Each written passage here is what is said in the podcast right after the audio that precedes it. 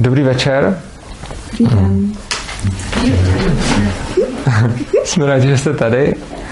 My jsme Gabriela a Urza Zeška bez klece a přijeli jsme pozvání do Edukornu k naší besedě. A než začneme, tak bych rád řekl dvě organizační věci. První je, že besedu nahráváme a cílem je, že se bude zveřejňovat na internetu, aby si ty věci mohli poslechnout i jiní lidi. Každopádně zároveň je pro nás důležitý, abyste tady měli nějaký bezpečný prostor na to se ptát na věci, které považujete za soukromí. Budete-li si tak přát, tak prostě řekněte a my to potom z toho záznamu vystřihneme.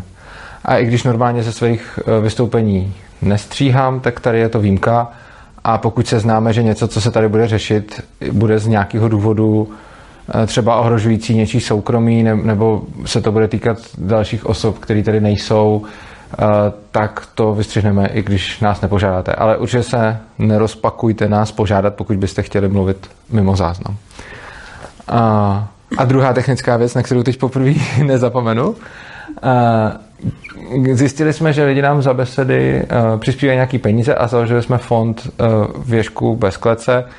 Cílem toho fondu je, aby děcka z rodin, který si to nemůžou dovolit, s náma mohli třeba jezdit na lyžáky, nebo když nemají na uh, to, aby si platili školný, uh, tak uh, jsme se rozhodli jim přispívat. Takže pokud budete tak laskaví, tak to nechám pak kolovat, nebo teď nebo na konci. Můžete tam hodit nějaký peníze a my to potom právě použijeme, my to právě potom použijeme na to. Tak. A tím můžeme začít. My máme asi nejradši, když, když nemusíme mluvit na začátku jako něco říkat, jako jsme toho schopni, ještě to nikdy nebylo třeba, ale rádi děláme tu besedu pro vás tak, jak potřebujete, takže to, co je pro nás asi nejlepší, pokud se budete ptát na cokoliv, a my vám na to budeme odpovídat a často, když někdo už se odhodlá položit tu první otázku, tak ty další už potom většinou nějak tak jako jdou. Takže budeme rádi, pokud někdo sebere odvahu a vykopne to nějakou první otázkou. Tak jo, tak já se chci zeptat. Super. Chtěla bych vám jako moc poděkovat, protože ta práce, kterou děláte jako ohledně edukace, toho svobodného vzdělávání je podle mě strašně důležitá a hodně mi to pomohlo. A chtěla bych se zeptat na to praktické provedení, protože já mám konkrétně dvouletou dcerku a řeším teďka jako problém s tím, jako kde se nám vůbec nějakou třeba svobodnou školku nebo už zápis do svobodné školy a tak. Přijde mi to, jako já vím, že teďka asi z pohledu eh, rodičů starších dětí je to asi jako hm, takové stěžování, ale přijde mi to jako dost komplikované, ty školky a školy jako vůbec vyhledat. A když už nějakou vyhledám, tak třeba na internetu prostě se tam píše o respektovat a být respektován a potom narazím na takové problémy, jako já nevím, jo, že mi prostě přijde, že z toho, jak to mají popsaný třeba ten denní režim, tak to vůbec o žádné jako respektování vlastně není. Jo, že to je takové hodně laděné třeba do ekologie, to je hodně časté u třeba lesních školek a tak. Tak mě mm, bych si chtěla zeptat tady na tohle asi, no, protože to mě teďka jako hodně trápí. Jako kde sehnat místo? No, jako já už jsem začala dělat nějaké aktivní kroky, jako konkrétně jsem psala třeba i eh, k vám do školy jakoby o možnost jako zápisu eh, k domácímu vzdělávání, ale chápu, že prostě nejste jako nafukovací, stejně tak jako Erazin, což jsou třeba dvě školy, o kterých vím, že jsou jako, nebo mně připadají z toho popisu jako hodně svobodné, ale o žádné další škole a o školce už vůbec jakoby nevím protože eh, jako z toho praktického pohledu mě přijde důležité, aby to bylo nějak dlouhodobě udržitelné. A tak si myslím, že i s těma malými dětmi, jako já chápu, že třeba to není úplně ideální někde v úvozovkách jako odkládat, ale dovedu si představit, že třeba jedno dopoledne, pokud by s tím jako dcerka byla v pohodě, tak jedno dopoledne týdně nebo dvě dopoledne týdně by mi třeba hodně jako bodly s ohledem na práci a tak dále. Takže a tohle mě přijde jako i tady v Praze jako dost jako neřešitelný jako, nebo nerozlostnitelný oříšek. Jo, a tak mně přijde, že vznikají další a další školy a že to... Jo. Existuje asociace, uh-huh. když si vyhráte na internetu Asociace svobodných a demokratických škol, tak tam najdete je kolem 20, myslím, že 19 nebo něco takového. A jsou to školy, které by měly být tak nějak svobodný, nebo aspoň se tak prezentujou. A mm, je pravda, že taky jsou tam některý se zaměřením na nějakým, nějakým směrem, jak jste říkala, ekologii nebo něco. tak je asi potřeba potom se jako popovídat s těma konkrétníma lidma v té konkrétní škole, ale přijde mi, že ta asociace je asi takový dobrý odrazový bod k tomu, aby se získala ten, ten rozhled. Jinak tady v Praze je taky teď, uh, pokud vím, jak se jmenuje ta škola, co je tady, nevím. Osvobozená. Osvobozená, jo, osvobozená. To jsou oficiálně. Jo, takže osvobozená škola je tady v Praze. Uh, a jinak je, jako jsou vlastně všude po republice, akorát je potřeba hledat, jich málo, web asociace doporučuji a jinak prostě se s nima bavit, abyste zjistila, kde vám to vyhovuje a kde ne. Mně přijde, že je dobrý zapsat se jako do víc pořadníků a jakože já vždycky všem říkám, že třeba rok, dva to někdy vydržet a pak jako třeba se dá i přestoupit, že jo. Jako první třída v podstatě kdekoliv nějak se jako zvládá. První pololetí, že jo, to nikdo nikoho nenechá propadnout, i kdyby nic, co, prostě nic se neodehrálo. První pololetí tam už někteří přitvrzují a ve druhém ročníku už třeba pak prudí trošku víc, no. Tak třeba jako, jakože i kdyby třeba někde řekli, že nemají místo, tak jako jít někam a jakože pak, pak třeba přestoupit. A pokud jde o školky, tak to vůbec nevím. A jak existuje takový ten model, že se sejde několik maminek a že si ty děti půjčují jako mezi sebou potom, nebo to taky možný. Takhle ze začátku. Jo, ale stejně Je potřeba někam zapsat. To Ne, ne. no, ale potom vlastně Potom. ten předškolní rok už je potom povinný, že? Myslím si, že ta asociace těch vlastních školek je dobrá. A z mých zkušeností je dobrý si to prostě obejít s tou dcerkou a kouknout, jak tam lidi, jak se vám tam líbí, prostředí, ta cesta, že jo, každý den je dvakrát se tam doje. Potom ta obsazenost je fakt, že mám na to ta osvobozená škola, tak ty furt hlásí plnou kapacitu, že tam je těžký se dostat, tak to je dobrý zase třeba zkusit natlačit na tu mateřskou školku, aby pak mohli i do té školy, protože většinou třeba i školka přímo, jo. Myslím si, že osvobozená škola, nebo máma tata, myslím si, že jo, ty mají školku. Osvobozenou školu to teď přesně nevím, ale že většinou třeba mají preferenci, že berou ty děti z té školky, pak jsou rozence. Takže jako to možná zvolit si to. Myslím, že osvobozená škola nemá školku. Mama tata má určitě skupinu pro předškolní děti. Tak osvobozená ne.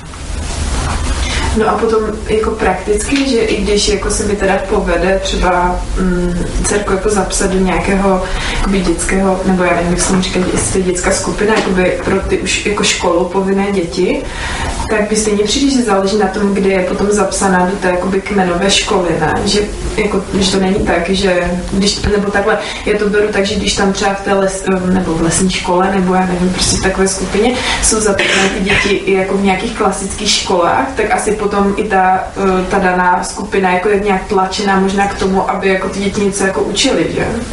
Jo, může to tak být, no. Um, jde o to, že obecně um, jako teoreticky celý ten model toho školství je postavený na tom, aby ty děti byly tlačený k tomu, aby se něco učili.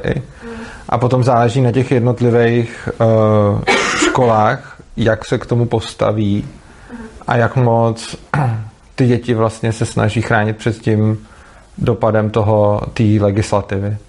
A to řeší, jako ty přístupy jsou k tomu jako hodně různý, kdy prostě někde si řeknou, hele, tady máme zákon, tak ten prostě budeme dodržovat a zbytek si uděláme podle sebe.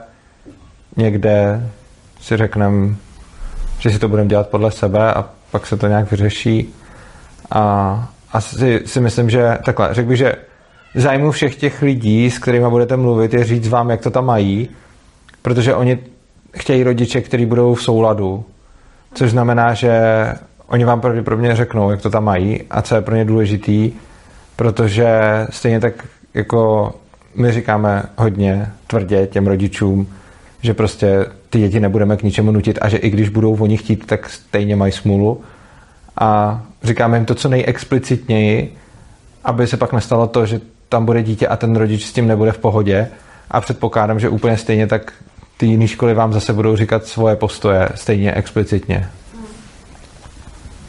Já třeba konkrétně věšku, to je s tím přeskoušením těch domškoláků, jako jak, jakože musí tam rodiče obstarat tu práci, aby to dítě jako ochránili před tou legislativu, jako ve smyslu prostě mm, jako to dítě, nevím, jako pozorovat v uvozovkách a zapisovat, OK, tak teďka jsme vážili na váze, já nevím, když jsme pekli Vánočku, tak děláme jako, já nevím, matematiku nebo fyziku teoreticky a tak dále, jakože je tady tenhle ten požadavek jakoby v podstatě jako nějak, nějaké míře přenesený na ty rodiče a když tak, tak jako v jaké míře? My tam máme takový formuláře, který se vyplňují online, kde jsou výstupy. Ty výstupy jsou povinný pro pátý a devátý ročník a ty rodiče to postupně vyplňují a vlastně každý to pololetí to odešlou. A potom po rodičích ještě potřebujeme návrh známek, pokud nechtějí slovní hodnocení. Pokud chtějí slovní hodnocení, tak se musí napsat. Takže tak. A jinak ještě k tomu eh, kontaktování těch škol, tak eh, za mě je lepší obcházet je osobně a bavit se s těma lidma osobně. Protože já spoustu věcí třeba do telefonu neřeknu a už vůbec je nenapíšu do mailu. Jo. Jenom je řekneš na kameru a, a odvysíláme na internetu.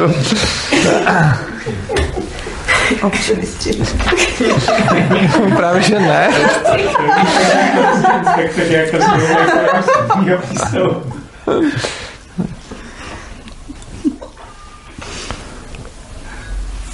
Tak, má někdo Já tam. je fakt super jako podcast se s těma lidma, kteří jsou prostě někde, protože vlastně u toho je spoustu věcí člověka napadne, že to je jako v tom je to skvělý, ještě navíc jako proti tomu, že samozřejmě, když se dva lidi potkají osobně, tak si můžou říct víc, než napsat do mailu.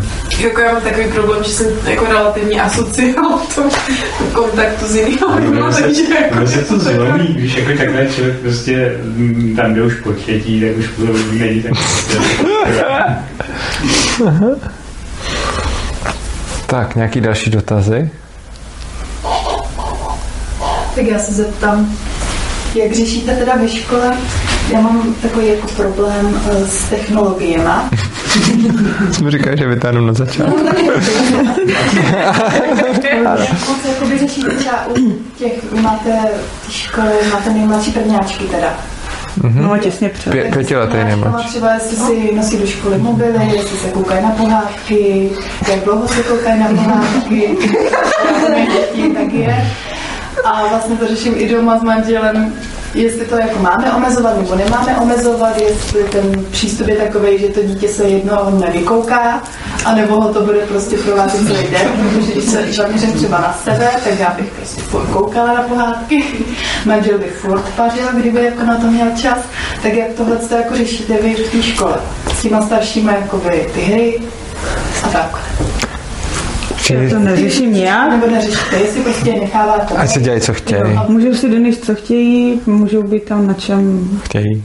No a vy dva vy si myslíte, že je to jako takhle úplně v pohodě? Mhm. Ano. Že je to i tak rozvíjí, že je to prostě nějak nechá v tom jiném světě, nebo... No. Já myslím, že uh, takhle, mě napadla taková věc. Když bych si řekl, že se teď budu nerozvíjet, jako třeba kdybych si řekl, teď si dám den, kdy se budu nerozvíjet, tak to nedokážu, pokud bych se nezabil. A přijde mi, že to, že to jako, že, že to jako nejde, jo, se nerozvíjet, i kdyby člověk chtěl. Takže nevěřím, že lze vymyslet činnost, která by někoho neposouvala a nerozvíjela.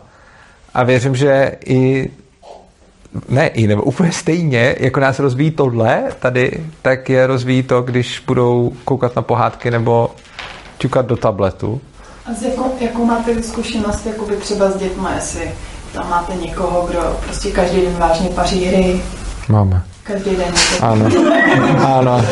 Máme. Docela My taky. My, A no. máme tam jako... A jinak to dítě se třeba chová pak jak mezi ostatníma dětma, zapojuje se jakoby do různých her, nebo přitáhnou ty, ty věci nebo ty informace jiný, než Táhnou ho ty věci, které prostě chce, aby ho přitáhli. Ty mu přijdou zajímavý. Ne, jako, jedna věc je, nepozoruju žádnou korelaci mezi tím, že by víc problémový byly ty, co se dějí u počítačů. Problémový? No, že, že jako ne. No jakože prostě, že nejsou, jakože jak se chovají kiny, nebo jako, jaký mají, Je, jako, jako, na svém problému. tak problémový třeba, tak jako zna, myslím tím třeba, že, že ostatní, ne, to ne, jakože třeba s kým mají ostatní problém, jakože, Jo, takhle. jakože s kým mají ostatní děti v kolektivu problém, typicky nejsou ti, kdo sedí u těch kompů, protože oni sedí u těch kompů. A, a, a vě, většinou jako se ty problémy a těma problémy, myslím, když někdo má s někým nějaký problém, tak se řeší Když řekneš normální základní škola problémový dítě, tak je to nějaký to dítě, jsem chápeš? nemyslel. Jo, dobře, já jsem myslel jako, Jak to myslíš? třeba, já nevím, když potřebuješ s někým stezku, nebo tak, No. prostě jako když máš s někým problém, tak, tak to, to bych neřekl, že se týká těch, co by seděli u obrazovek, ale hlavně, um, když se jako podívám, já si nemyslím, že by jako byla potřeba ho od té obrazovky tahat k jiným hrám. Nemyslím si, že by byla potřeba mu vymýšlet atraktivnější cokoliv. A přijde mi, že vůbec jako ten přístup, hele, on sedí u počítače, tak pojďme vymyslet něco, co bude dělat místo toho, ty, tím, tou cestou vůbec nechci jít. Já věřím, že on ví nejlíp, co chce dělat. A pokud to, co chce dělat, je být celý den u počítače, tak věřím, že to potřebuje a nesnažím se ho ni- žádnou cestou, ani zákazem, ale ani pozitivní motivací namotivovat k tomu, aby dělal něco jiného, protože mu do toho nechci zasahovat. On si to najde, když bude něco jiného potřebovat, ale pokud on chce sedět celý den u počítače, tak já vnímám svoji roli v tom, že ho nechám sedět celý den u počítače a nebudu mu do toho kecat. A chápu, že všichni mají jako problém s těma technologiemi a že prostě ty technologie jsou jako jako ten problém, ale mně to přijde úplně stejný, jako kdybych si třeba řekl, jako lidi, co si tam hrajou s Legem, tak pojďme vymyslet něco jiného než to Lego prostě. Nebo lidi, kteří si čtou, tak pojďme vymyslet něco jiného. Nebo prostě lidi, kteří jsou v tělocvičně, tak pojďme vymyslet jinou jako věc, než že budou v tělocvičně. Jako já chápu, že ty, jako všichni, jako v dnešní době ty technologie vidí, jako od toho je potřeba ty děti dostávat. A já to tak vůbec nevnímám.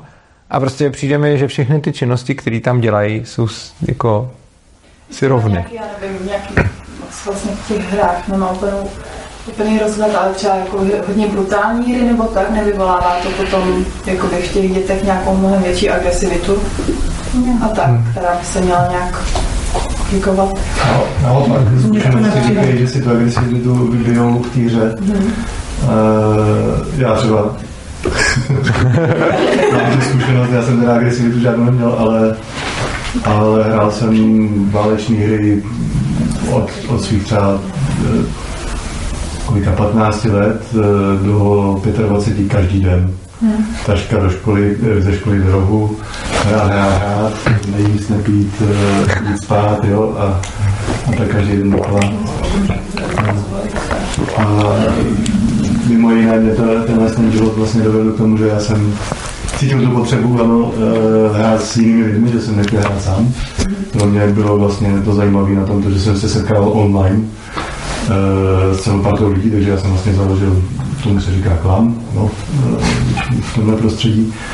A, a potkával jsem tam celou partu lidí z, a hodně, s, s, hodně lidma z té party jsem pořád kamarádem, i když už dobrých deset let nehraju. Nebo, A proč? eh, proč nehraju?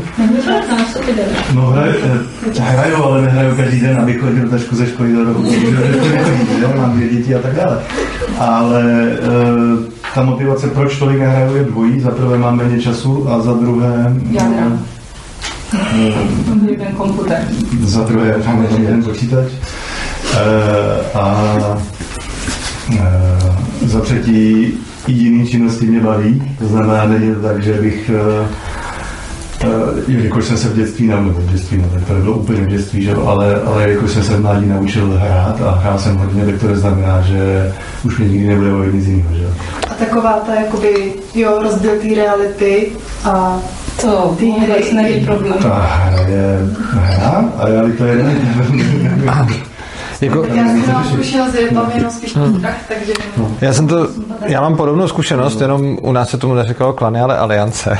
A, Aliance byly už klanů. že? ano, a, a vlastně mám to stejně, že jsem, že jsem gamil vlastně s velkou část svého dětství, mám to fakt rád, hodně mě to obohatilo a spoustu lidí, který jsem přesně poznal v tom online světě, jsem pak poznal i osobně a ze spoustu z nich se znám stále.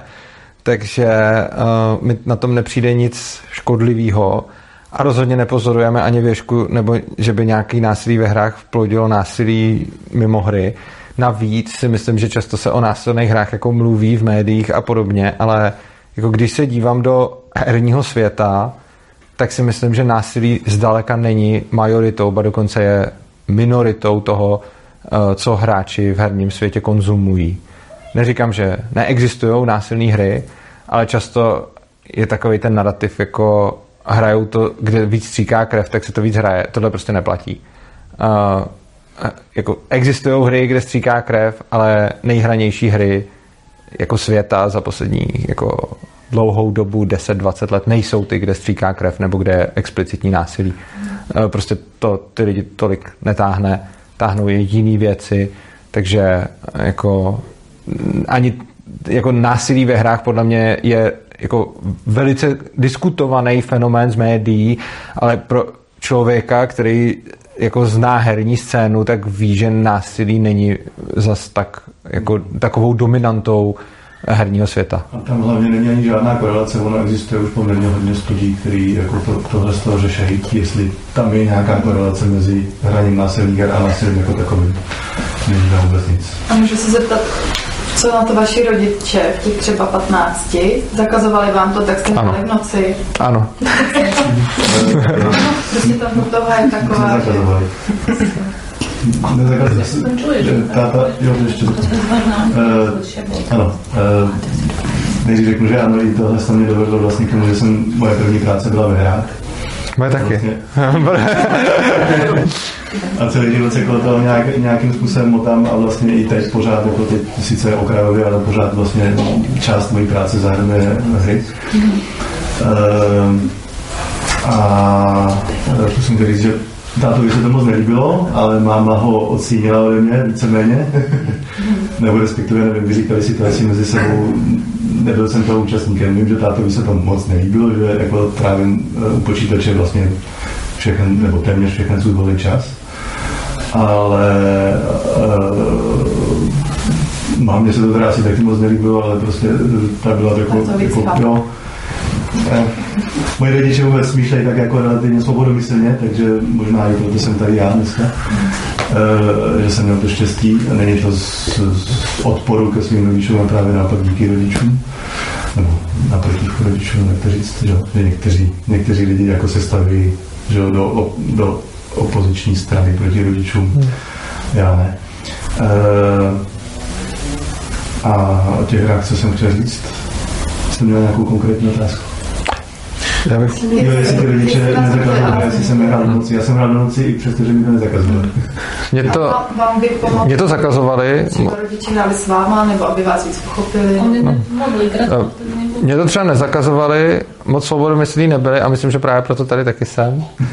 A, a hrál jsem, kde se dalo, u kamarádů eh, různě, prostě bylo to buď zakázaný doma, nebo minimálně omezený, málo kdy to bylo úplně volný, ono se tak různě střídalo v průběhu času, ale vždycky se k tomu ta cesta našla. A přesně jsem potom uh, se stal i herním vývojářem a nějakou dobu mě to živilo. Takže uh, mám to víceméně podobně a jsem za, za svoji jako herní minulost jsem velice rád. A vy jste začínali třeba přibližně kolem těch 15, tak si myslíte, že třeba když začnete dříve, To není, to třeba v 6 přesně. let, tak jestli je to v pohodě. pohodě. Já v sedmi, osmi, ještě na černobílém počítači. Dávno před nějakým internetem. Takhle Já- to jde. Já jsem přihodím svůj trošku do mlýna, protože pánové jsou oba teda kooperační hráči. Já jsem hráč víceméně singleplayerových her, her jednoho hráče, kde tam není budování těch sítí, přátelství a tak. Ale zase ty eh, hry, hry jednoho hráče typicky mají jinou za mě dobrou vlastnost. Většinou vyprávějí nějaký příběhy, které za jedna budují nějakou fantazii, často mají nějaký morální ponaučení jo, a- tak a zase dávají úplně jinou rovinu, byť třeba ne tu sociální s jinýma hráčema. Jo, a byť jsou třeba o násilí, tak je tam nějaký kladný hrdina nebo někdo, jo, kdo teda eh, jako vyhraje, což je v náplni spousty pohádek, celkem brutální červená karkolka jo, takže v tom není jako tak velký rozdíl. Pohádky jsou opravdu hodně brutální, když se nad tím člověk zamyslí. Jasně.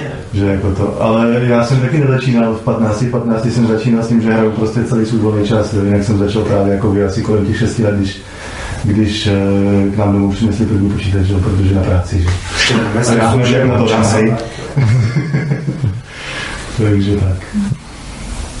A jenom ty, ty singlové hry ještě mají tu skvělou vlastnost, že vlastně rozvíjejí kreativitu, protože eh, já třeba jsem hrál budovatelský strategie, když jsem miloval, co se týče single playeru. A, a tam člověk musí uh, vymýšlet spoustu kreativních řešení, jak uh, to udělat, aby to všechno fungovalo, jak má. Może, może zagrajcie w něco. Já bych tomu možná řekl tohleto rozvíjení těch jednotlivých věcí. Já moc nemám rád takový, jakože chápu, že to někdo potřebuje, a nemám úplně rád takový to, jako tahle ta hra rozvíjí eh, matematiku a tahle ta hra rozvíjí eh, kreativitu a tahle rozvíjí reflexy a podobně. Eh, Já si myslím, že jako to, co se snažím, nebo to, to jak to vidím, jako chápu, že některý lidi potřebují, jako tahle ta hra je lepší, protože se blíž, víc blíží tomu, co se ve škole učí v předmětu matematika, než tahle ta hra, která se k tomu neblíží. Uh, já si myslím, že tak to jako není. Já to v tom vůbec ne, nehledám. Uh, prostě když toto dítě baví, tak to zjevně k něčemu je. A to, co si myslím, že rozvíjí hlavně, je to, aby se učil fungovat sám za sebe. A to, že dělá něco, co ho baví, je to, co ho podle mě jako nejlíp učí. A jenom my máme takovou divnou potřebu ty věci, které se učí škatulkovat do nějakých třeba předmětů a podobně, nebo to nějak popisovat, ale já, já si taky jako nebudu popisovat, když prostě teď tady sedím, tak jsem se jako nikdy v životě nezamyslel nad tím, hele, tak když tady teď děláme besedu, tak to rozvíjí asi mojí možná přemýšlení nebo, nebo komunikaci a mluvení s lidmi, přesně tak, a mluvený projev a učím se říkat bychom místo bychom. A, a všechny tyhle ty věci by se, by se dalo říct, ale asi nepřijdu večer domů a ne, neudělám si seznam toho.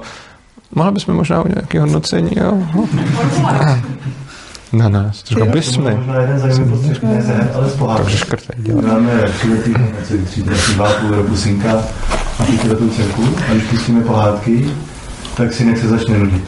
Neříkám, že hned, ale, ale dcerka přenepená k televizi klidně, no jak dlouho prostě poběží pohádky a synek z ničeho nic se zvedne a, a, a začne hledat jinou činnost, protože se začne nudit. No, tom právě čeká, ne? Má podobně starý. Jo, ale že možná to je, jak říká, No a u těch malých dětí já tam teda osobně mám ještě jako jiné dilema a to to, že tam je potřeba třeba konkrétně u té dvouleté dcerky jako moje aktivní kooperace, abych jí ten tablet zapla a dala jí ho, i když ona ho chce. Ale teďka já nevím, jestli to pro ní je fakt jakoby nejlepší, jo? protože kdybych ho doma neměla a nevytvořila nějaké takové prostředí, kde ty technologie jsou, tak by možná ty technologie vůbec jako nějak neobjevila a nechtěla je.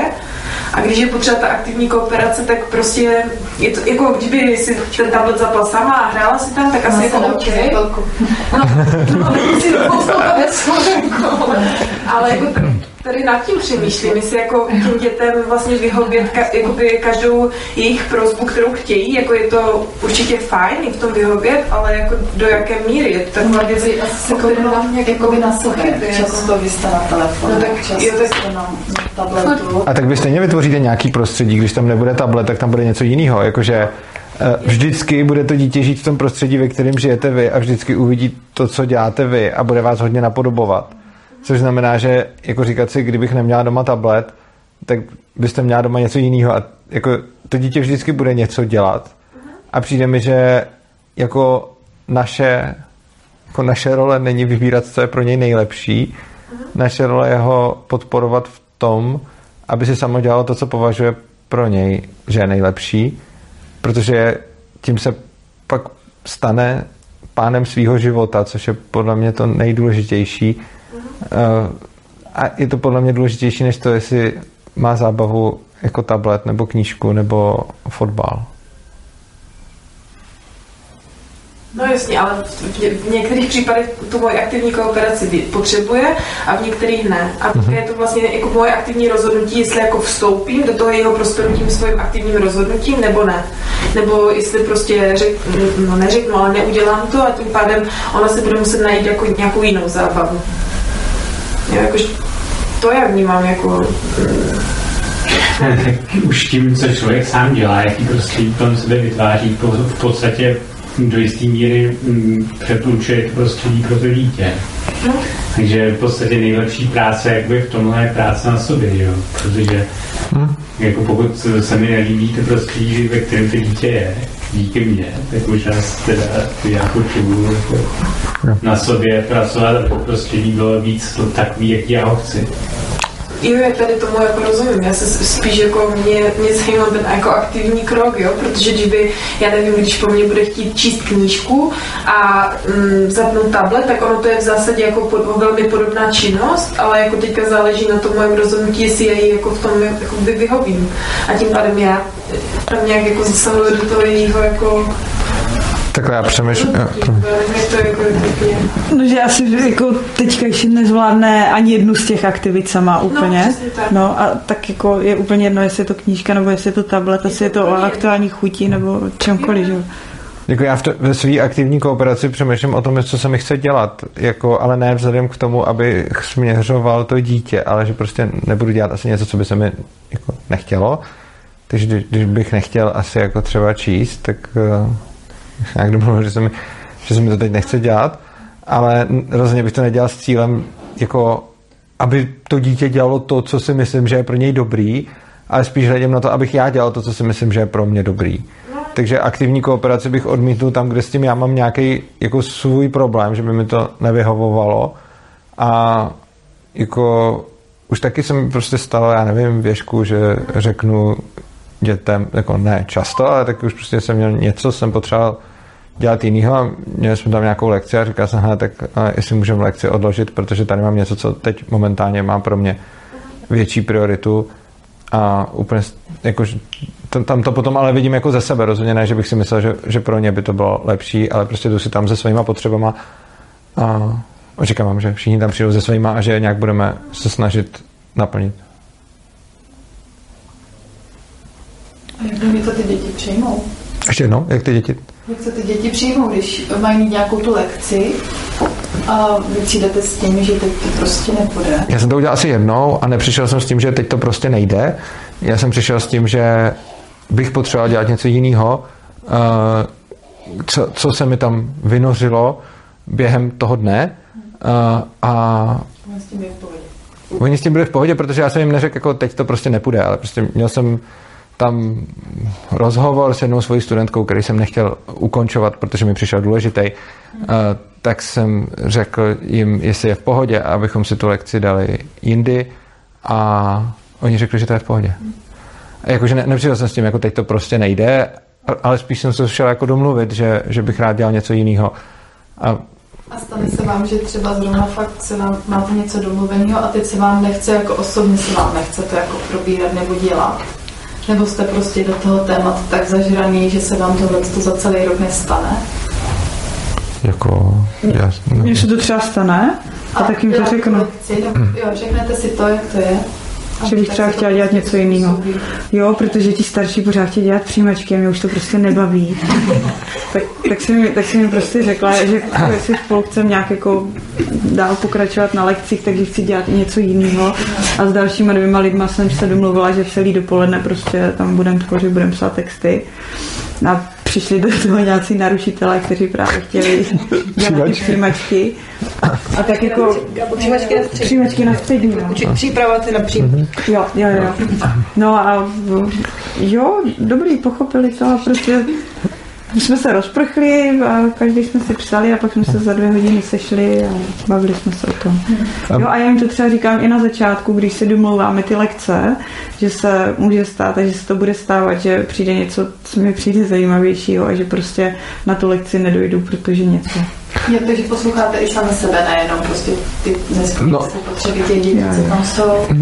A je to podle mě důležitý, protože jsme si s těmi dětsky rovni a dáváme jim ten příklad. My chceme, aby oni poslouchali sami sebe, takže by byla blbost, abychom my neposlouchali sami sebe a podřizovali se jim, protože my nechceme, aby se oni podřizovali nám, což potom znamená, že ta cesta k tomu je, že každý si hlídá svoje potřeby, stejně tak my, stejně tak děcka a uh, Gabriela má v tomhle tom hod nevýhodu, že učí češtinu, takže tam má uh, věci, které uh, potřebují přijímačky.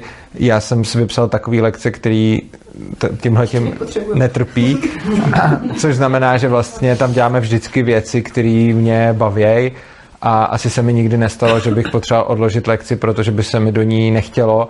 Jednou se mi stalo, že jsem potřeboval místo té lekce dělat něco jiného.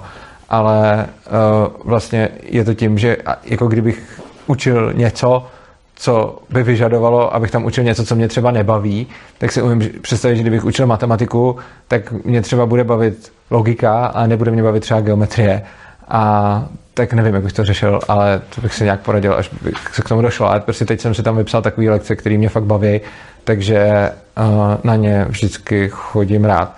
Ale přijde mi důležitý to, co říkala Gabriela, Eh, nedělat to, co člověk dělat nechce, protože to jako nejdůležitější učení je učení nápodobou a děcka dělají to, co vidí, že děláme my často a jako nějak se upozadovat není to, co je chceme učit, takže je důležité, aby člověk byl v kontaktu se svýma potřebama, aby měl sám sebe na prvním místě, aby dělal to, co potřebuje a pokud chceme, aby to tak měli ty děcka, tak to tak musíme mít my taky. A stane se, že nějaké dítě něco chce, co prostě nikdo z vašeho kolektivu nechce dělat? Ukážete mu z toho nějak, jako nějak pomoct, jakoby, jak se v tom dál rozvíjet, když ani nikdo z vás... Scháníme jim nějaký lidi. No, no to. jako asi to není, že by to nikdo nechtěl dělat, ale spíš, že třeba to neumí. nikdo neumí. Tak se třeba se žene někdo, kdo, kdo to umí. No. Jako když někdo přijde s nějakou potřebu, kterou my prostě neumíme splnit, tak, tak se snažíme mu to prostě zajistit jinde. No. A máme teď už docela rozmanitý eh, kolektiv dospěláků, který tam nabízejí všechno možný eh, od hudby přes IT, eh, přes prostě dračí doupě, nebo, nebo prostě to pečení cukroví v kuchyňce, takže jako češtinu, češtinu ano, nejdůležitější. vnímáte nějaký rozdíl mezi těma dětma, které přijdou do toho ježka jako nepolíbené školou a těma, těma institucemi a mezi dětma, které tam nastoupí jako z nějaké jiné školy? Jako globálně, jestli se dá nějak říct, že ty děti se chovají prostě jinak, nebo jak dlouho jim trvá, než se tam jako aklimatizují na to prostředí a tak? Jako asi jak do, ale většinou to je poznat, že, že někde byli na nějaké škole a často si tak jako zjišťují, jestli to myslíme vážně a jestli oni skutečně si můžou jako dovolit třeba nechodit na lekce a dělat si, co chtějí. To se tam často objevuje, že třeba přijdou od někud a teď si jako zaplní úplně nějaký svůj notýsek a rozvrh nejrůznějšíma aktivitama a teď jako vymetají úplně všechno a postupem času si to jak kdyby eh, dávají pryč a za, začínají konečně dělat to, co fakt chtějí. A u každého je to prostě jiný. Mění se to. Já si pamatuju, teď na začátku roku jsme tam jsme otvírali Gimple, takže tam přišli nějaký lidi ze základky, kteří předtím věšku nebyli. A vím, že jsem tam byl právě se dvěma studentkama, kteří přišli od někud a teď byli strašně nervózní, protože furt neměli ten rozvrh. Oni tam přišli s tím rozvrhem a teď se ho potřebovali vyplnit a teď nevěděli, co kdy bude. A teď oni některé ty lekce jsou pravidelné, ale některé třeba ty moje nejsou pravidelné. A teď to bylo jako hrozný, protože třeba jedna z nich hodně chtěla chodit na jednu z těch mých lekcí, vlastně potom už na obě, ale uh, ne, nevěděla, kam si je napsat do toho notýsku. A to, co jsme jako hodně potom řešili, bylo, hele, nemusíte chodit na všechno a oni na začátku říkali, ale mě to baví, já nevím, co bych jinak dělal, já jako tam potřebuji na to chodit, tak jsme říkali jako OK, ale je to přesně, že člověk jako hodně, jako neříkáme jim, co mají dělat, ale hodně jim fakt upozorňujeme na to, nemusíte. Je naše, jako často se nás lidi ptají, jak dostanete ty děti na lekce. Naším úkolem není dostat ty děti na lekce, naším úkolem je, aby ty děti chodily na lekce, pokud chtějí, což znamená, že jsme jim hodněkrát řekli, hele, fakt nemusíte. A ono ale často to říct nestačí, protože prostě pamatuju si přesně tyhle ty dvě, kterým jsem říkal, ale fakt si nemusíte zaplňovat ten rozvrh, prostě nemusíte tam furt něco mít. A mi říká, to je divný a já bych se nudila a, já, a, a, a nevím co. Ale už prostě jedna po dvou týdnech, druhá po měsíci, už prostě si tam našli, že chodí na to, na co chtějí a nemají zaplněný celý rozvrh a jsou v tom spokojení. Takže uh, takže tak, no. Já jsem předtím měla dotaz, tak teďka už byla debata teda kousek dál. To nevadí, vrátíme. A to bylo ještě ve spojení s těma technologiemi. Mhm. Ale uh, s tím, že vy vlastně říkáte, že, to je, že ty děti dělají věci, které jsou pro ně dobrý. Že si vybírají věci, které jsou pro ně dobrý. A co když objektivně je vidět, že to pro ně z nějakého hlediska dobrý není. Jinak konkrétně, teda abych, abych to neříkala jen takhle obecně, tak jde o vliv uh, na tělo, takže už je vidět prostě, že tak jako to držení toho telefonu x hodin denně prostě už má vliv na, uh, na záda. Asi. Vlastně jste řekla dobře to, že objektivně z nějakého hlediska, a to je to jediné, co se dá objektivně určit. Dá se objektivně určit, že to pro ně z nějakého hlediska není dobrý, ale nedá se objektivně určit, jestli to pro ně je nebo není dobrý, protože těch hledisek je tam vždycky hodně. A prakticky neexistuje činnost, která by z nějakého hlediska nebyla špatná. Jakože eh, ne, nevymyslíme žádnou činnost, která by měla jenom výhody a neměla by žádný nevýhody. Což znamená, že všechny činnosti, které vás napadnou, budou z některých hledisek objektivně dobrý a z některých hledisek objektivně špatný. A pak je na tom člověku, aby sám posoudil, co je pro něj důležitější hledisko. A když jako, a to je na něm, a to já za něj posoudit nemůžu, protože úplně všechno, co dělám, má nějaký náklady obětovaných příležitostí, takže může sedět u toho se skroucenýma zádama, ale něco mu to dá, a nebo může jít si protahovat záda, ale něco mu to zase vezme. Takže Nebo si vymyslí taková poloha, aby se prostě u tohoto dítě nekřivilo. No, když by Podložit tam je už jako problém nějaký, eh, je tam, je, je, je problém jako už eh, ve stavbě těla, prostě nebo jak to říct. Ať tohle to prostě zhoršuje ten daný problém a přece jenom, jako kdyby to bylo, kdyby bylo 15, tak se s ním o tom pobavím. Ale mu je pět a prostě tady tohle, jako bavit se o ně s ním o tom, že ještě má, je dysfatik, takže porozumění a a nějakým věcem je mnohem náročnější, eh, ne, někdy až nemožný. A uh, mně se líbí jako unschooling uh, nejenom uh, v, ve vzdělávání, ale i v rodičovství, ale prostě tady, tady už to pro mě jako dostává dost na frak, že nevím, jako co, co teda mám dělat, že nechci ho k ničemu nutit. Na druhou stranu vím, že teďka si zakládá na dost uh, vážný potíže v budoucnu. To se asi ale jako úplně nikdy neví. No, Protože- to se, já myslím, že Jo, ale u, če, u čeho by to tak jako nemuselo být? Třeba můj syn se mě neptá a já jsem mu nikdy neříkala, co má dělat. Prostě v, podstatě pořád sedí u počítače. Teď si teda pořídil koloběžku, takže začal i nějak jako jezdit na koloběžce. Ale třeba já jsem nějak vnitřně šťastná, že třeba nedělá balet. Třeba. Protože bych si myslela, že se u toho víc jako zramuje, než u toho počítače. Když třeba vidím, co tam s ním dělají, jak jim kroutí ruce, nohy, všechno, tak pro mě je třeba úlevný, že sedí u počítače a že si tam dokáže najít takovou polohu, ve které vydrží třeba 8 hodin. To mi přijde super.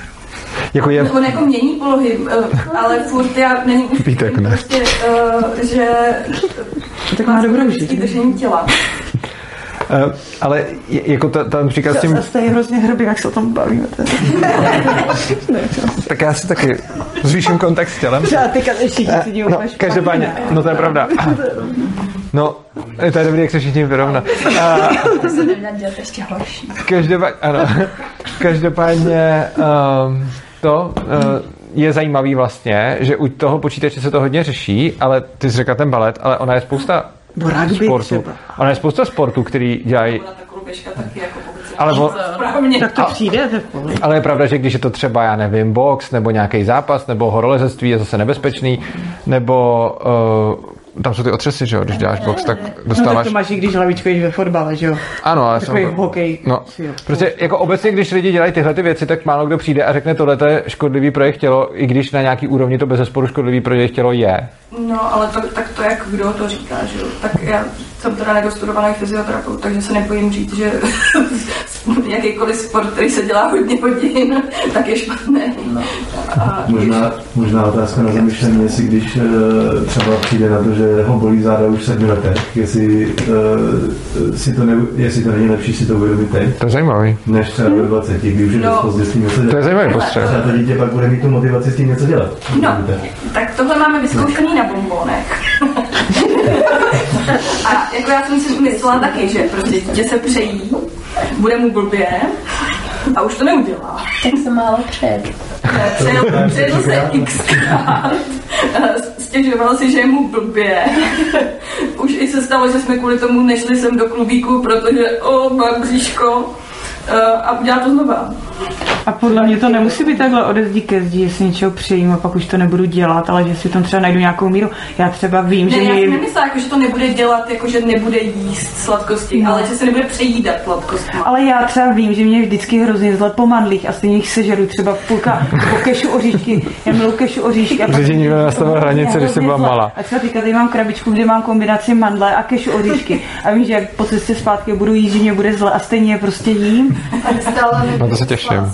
Ve svobodný jakoby škole, ne? Vy už máte nějaký základy třeba. Jo, tak ale tak už si to třeba... Co tam nesmysl? Ne, to ne, ne složitější. Totiž to tělo něco potřebuje, ale ono, ono to jako nemá. Já bych si třeba teď dal okurku a Oříšky jsou dobrý. Výsledkem je teda, že se přejíme oříšků. A, a, a je- jakoby na tohle jsou celý strategie jako v dospělosti rozhodně, ale um, jako, m, jako často vlastně to, že se člověk něčeho přejídá, je vlastně daný tím, že mu chybí něco, co opravdu jako pro něj je v tu chvíli nedostupný. Jo. Na to vnímám i jako odpojenost od sebe, že člověk nevnímá signály vlastního těla. Jo, já třeba tenhle ten problém řeším hodně, mám slabý kontakt s tělem a pracuji si na tom, ale uh, vlastně já jsem byl odháněný od technologií jako malý a jako seděl jsem u nich relativně dost, ale výrazně jako stejně méně, než kdybych nebyl nijak regulovaný a kontakt s tělem mám mizerný, ale dlouho mi to nevadilo a bylo mi to jedno, začal jsem na tím pracovat před nějakou dobou a je, je to prostě, že zase člověk má v něčem tu výhodu a v něčem, v něčem nevýhodu. Jako všechno má nějaké svoje náklady, což znamená, že když začnu pracovat na něčem, tak nepracuju na jiných věcech. Takže zase jsem v pozadu v tomhle, ale jsem zase v jiných věcech, s kterým jsem se věnoval, tak jsem se něco naučil. Takže jako myslím, že je důležité to nechat na tom člověku, aby se to sám balancoval, aby se to balancoval od co nejdřív, protože když to bude někdo dělat za něj, tak nebude on ten, kdo vlastně žije ten svůj život, ale bude ho za něj žít někdo jiný. A přijde mi, že mnohem větší problém než bolavý záda je to, že mám pocit, že nežiju svůj život, nebo že dokonce ten pocit ani nemám, ale dělám to, co potřebují rodiče. A jako já jsem se hodně spíral tomu, co jsem musel. Vlastně jsem to nikdy nedělal, vždycky jsem na to kašlal. A ty výsledky někdy jsou fakt takový, že jsem si třeba nechoval ke svýmu zdraví úplně tak, jak bych měl, ale nakonec je pro mě osobně asi lepší si teď dohánět tohle, než když vidím některý lidi, kteří prostě já nevím, je jim prostě 20, 30 a stejně jejich rodiče něco řeknou a oni mají pocit, že to musí dělat, protože to tak prostě mají naučený. A přijde mi, že jako ta dovednost, nebo dovednost, já nevím, jestli to tak má nazvat, žít svůj život a to vědomí, jako já jsem ten, kdo rozhoduje, já jsem ten, kdo žije, já jsem ten, o koho se starám, tak to mi přijde jako důležitější než bolavý záda, i když nepodceňuji bolavý záda. No. já jsem měla první blokádu páteře ve čtvrté třídě, takže uh, já právě s tím už mám letitý problémy a uh, tak to vidím i ze svého pohledu, že prostě bych byla ráda, kdyby nemusel uh, trpět jako já, no. A hodně jste se krčila nad Googlem. Uh, nad knížkama, nad knížkama. Takže taky jsem si nepomohla moc. A já bych možná tu myšlenku vaši rozvinul ještě o to, že vlastně, když nad tím přemýšlím, protože to je dobrá, uh, dobrá myšlenka, takže uh, řekněme, uvědomit si v těch 20, 30 nebo v kolika letech, uh, to je úplně jedno, že třeba chci dělat něco pro svoje zdraví a třeba místo sezení u počítače cvičit, je mnohem snažší a pravděpodobnější, než že si ve 20-30 jako člověk, který je zvyklý poslouchat, uvědomím, že chci žít svůj vlastní život a, a budu toho schopen hlavně. To asi nedokážu posoudit. To je jako jiný pocit z toho. měl nějaký dotaz? Hmm. Hmm. Jsem No, já jsem chtěla něco říct úplně hrozně dávno. Aha, dobře. Což bylo, ale jako nevím, jestli se do toho můžeme vrátit, ale jakože jsem chtěla říct, jako, jak, jak se porovnávalo sezení u mobilu a box. Takže vlastně tyhle ty sporty tak jako neděláte celý den, prostě 9 hodin, ale na mobilu děti můžou být třeba 9 hodin denně. Ne. To jo, a myslím, že já myslím, že u toho boxu je velký problém z těch otřesů mozku, který u toho No. máš a přijde mi, že jako Asi to je výraznější než jako nejsem boxer, ale co jsem mluvil s boxerama, tak ten problém otřesu mozku tam prostě existuje, protože prostě děláš něco, u čeho máš otřesy mozky, mozku s výrazně větší četností než všichni ostatní a Že vlastně jedno kolik hodin denně. A ne, jedno to asi není, ale Nebo, no, Ne, jako, že to člověk už nevydrží těch devět hodin, kdy prostě padne. Jako, jo, no. Ale já se nemůžu pomoct, můžu se ještě vrátit těm netechnologiím. Sorry, nemůžu si pomoct. Um, s technologiemi jsem relativně vyrost, jsem gamer, všecko jako dobrý, ale jeden segment, který mě přece jenom trošku mlčí, jsou to zejména sociální sítě, nejenom ty, ale pak takový ty uh, tupý, jednoduchý hry a reakce těla na ně a lidi, kteří stojí za těma aplikacemi. Dneska už není žádným zvláštním tajemstvím, že za sociálníma sítěma je spoustou těch jednodušších her, nevím, jestli těma složitějšíma, stojí celý týmy adiktologů, specialistů na závislosti, který usilují o to v lidech vyvolat ty dopaminové reakce, ty odměnové reakce a způsobovat co nejlépe buď závislost, anebo minimálně co nejdelší sezení tam.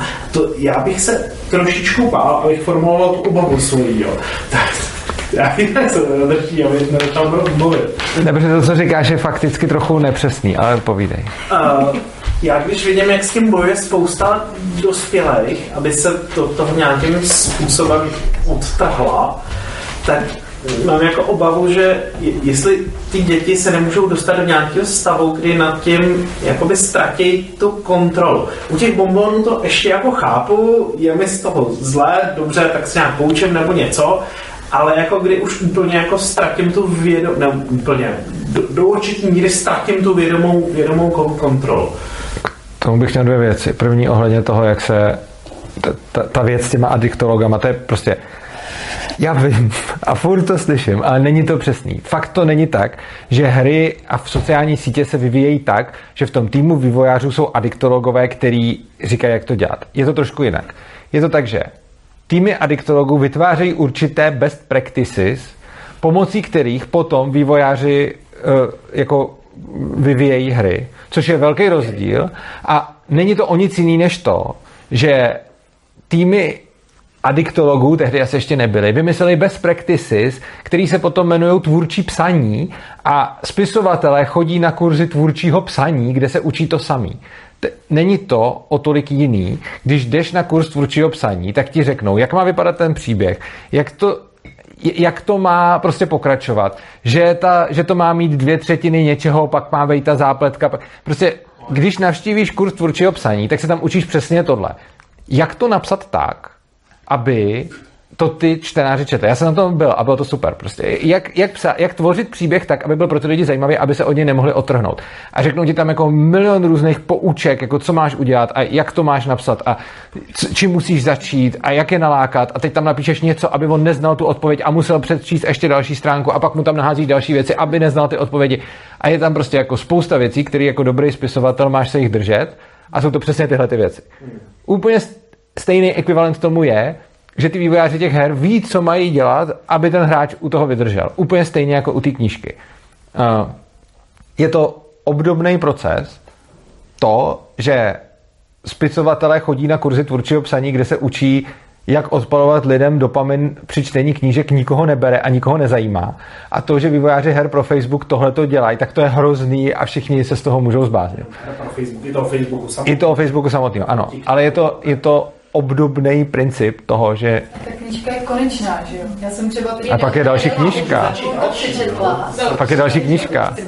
Moje dcera jako poslouchá audioknihy celý dny a nikdy to nekončí. No, ty, ty knížky taky A nej, nikomu to jakože, nepřijde vlastně, já jsem s tím v pohodě i s, jako, i s mobilem a tak. Nikomu to nepřijde zase tak divný, všem to přijde hezký, že je skvělý, že se jako vzdělává v literatuře. A jde, ne, nejde třeba o to, že třeba ty děcka už by jako skončit chtěli, ale prostě jim to ta hra jako nějak neumožňuje. a ta knížka, ta, ta knížka stejně. Ona fakt jako do, poslouchá knihu a hned si hledá další. Jako tam není podle mě rozdíl, jakože, Pustí znova. no. no a druhá věc, kterou jsem k tomu chtěl říct, to, že to dítě se dostane do stavu, kdy není schopný s tím přestat a uvědomí si, že má problém a musí nacházet strategie na to, jak přestat. Podle mě není nutně blbý. Jakože je to něco, co člověku něco dá a jako nevidím úplně jako takový problém to, že to dítě se dostane do stavu, kdy si řekne, hele, tohle už je blbý a teď s tím budu něco dělat. A jako já asi si myslím, že bych nerad tvořil nějakou iluzi bezpečného světa. Prostě pokud má s tímhle problém a tíhne k závislostem, tak asi čím dřív si to nějak objeví a zjistí, tím možná i líp, protože třeba pochopí, že je to problém a když ho od toho budu odstěňovat a bude to, jakože sklony k závislostem jsou jako u některých lidí větší než u některých jiných a když ho budu celou dobu odstěňovat hlavně, aby nebyl závislej, tak, ho, tak mu tím měním ten jeho přirozený vývoj a jako nějakým způsobem ho zase o něco připravuju. Takže myslím si, že i jako dostat se do stavu, kdy se nemůžu zvednout od hry, je zajímavá zkušenost. Dva dotazy k tomu. Jeden. A ne, ještě jinak. Nebo začnu tím prvním, oni na sebe navazují. Jeden, myslíš si, že většina dětí je schopná objevit, že má ten problém a pak najít ty strategie? Druhý, souvisí s ním, říkám dva. Myslíš si, že schopnost dospělého projít tímhle tím testem, buď se do toho nedostat, anebo na to pak přijít a mít tu strategii, je lepší u dospělého než u dítěte? Chci říct, když se s tím setkáš až v pozdějším věku, Jo, chápu. než v mladším, tak mm-hmm. si ta tvoje schopnost projít tou zkouškou v úzovkách bude lepší. Možná bude, na druhou stranu, možná bude, asi, asi jo. Ale jenom díky předchozím zkušenostem, ne? Proč je tolik Možná- na alkoholu. Já, ne, já, já neříkám, že ta schopnost jako není, jenom si myslím, že se asi trošku zlepší, že jako dospělej, protože máš víc zkušeností, máš nas, nad sebou větší vědomí. Právě, že máš ty zkušenosti. A nemusíš mít zkušenosti s tím Myslím, že obecně.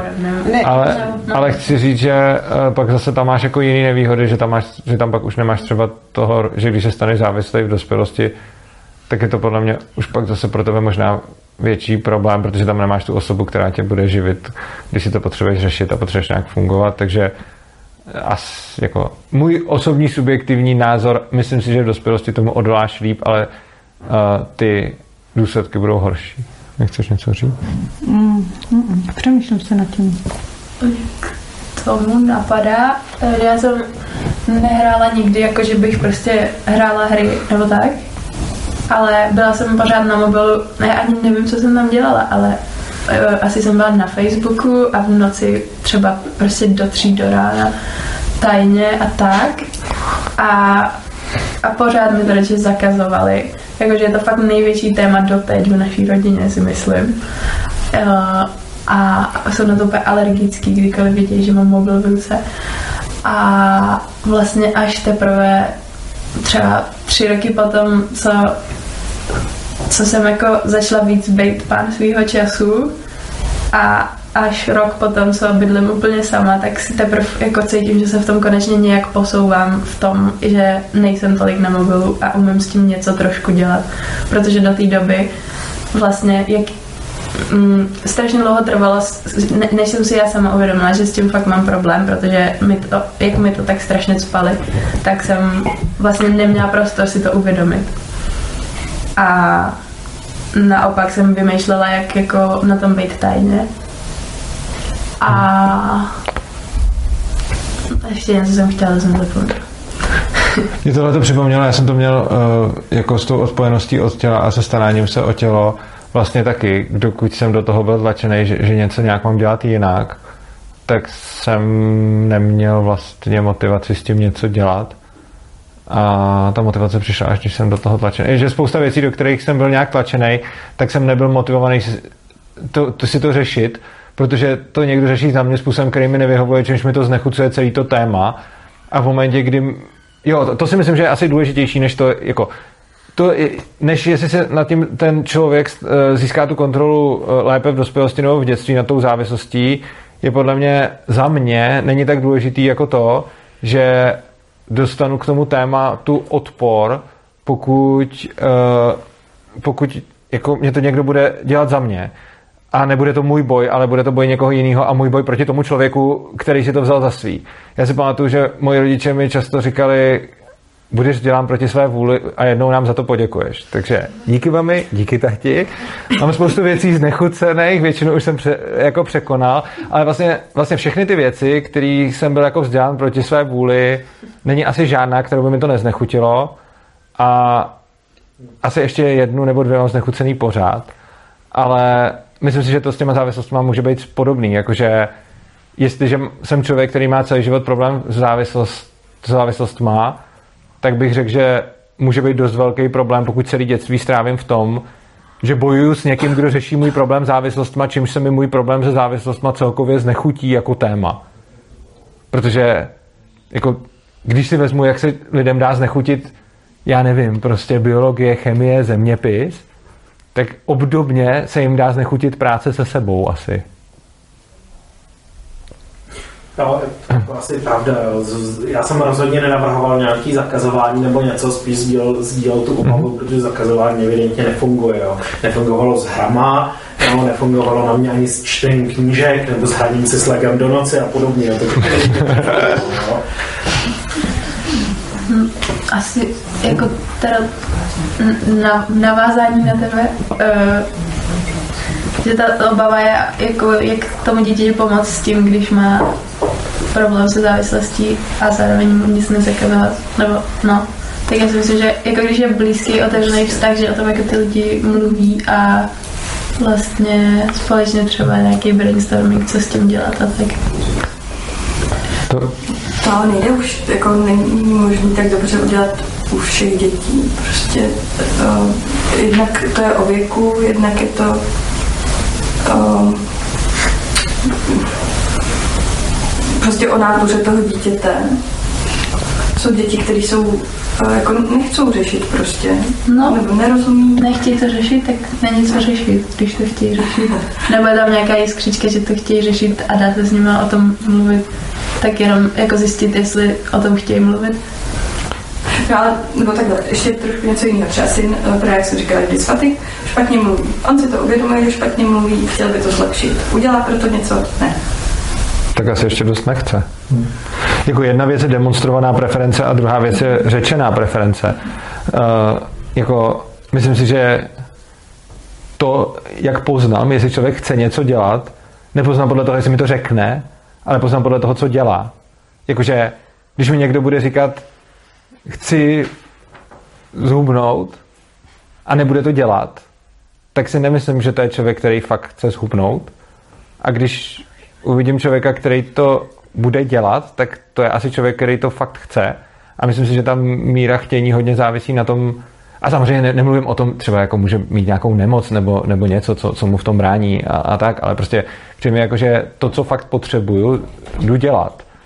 A samozřejmě v tom můžu mít nějaký bloky, a je právě dobrý se snažit co nejméně těch bloků vytvářet, aby co nejlíp fungovala metoda, když to chci, tak to jdu dělat. Víte, třeba uh, logopedická cvičení oproti uh, Fortniteu nějak nemají úplně úspěch. No já si nemyslím, že logoped... Jo. No, jako přece neusí logopedické cvičení, ne?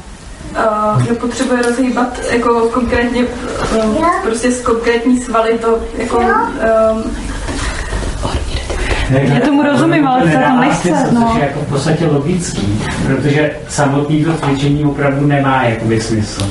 No, kdyby to bylo jako zapojení do nějakého jako většího světa, tak by to možná smysl jako získalo, ale jako samotný říkat trumpeta, trumpeta, jakoby Ne, to nedává. eh, tohle, ale tam jsou vůbec nějaký předpoklady k tomu, aby eh, tohle mohl někdo říkat. A, a tak tady se už točíme jako v kruhu, protože tam je to, že právě má špatný, no, ten prostě pohybový aparát trpí tím, eh, jak tráví svůj volný čas a odráží se to i na, eh, na tom, jak mluví, prostě, že některé svaly jsou přetížený, některý naopak ochablí a prostě jinak než cílenou prací to prostě se nedá změnit.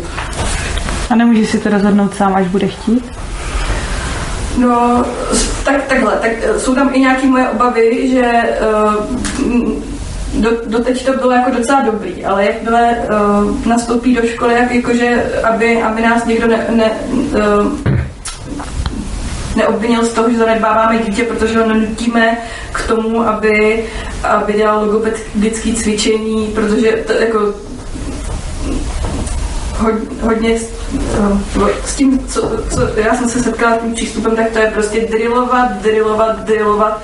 To je to nejdůležitější pro tyhle děti.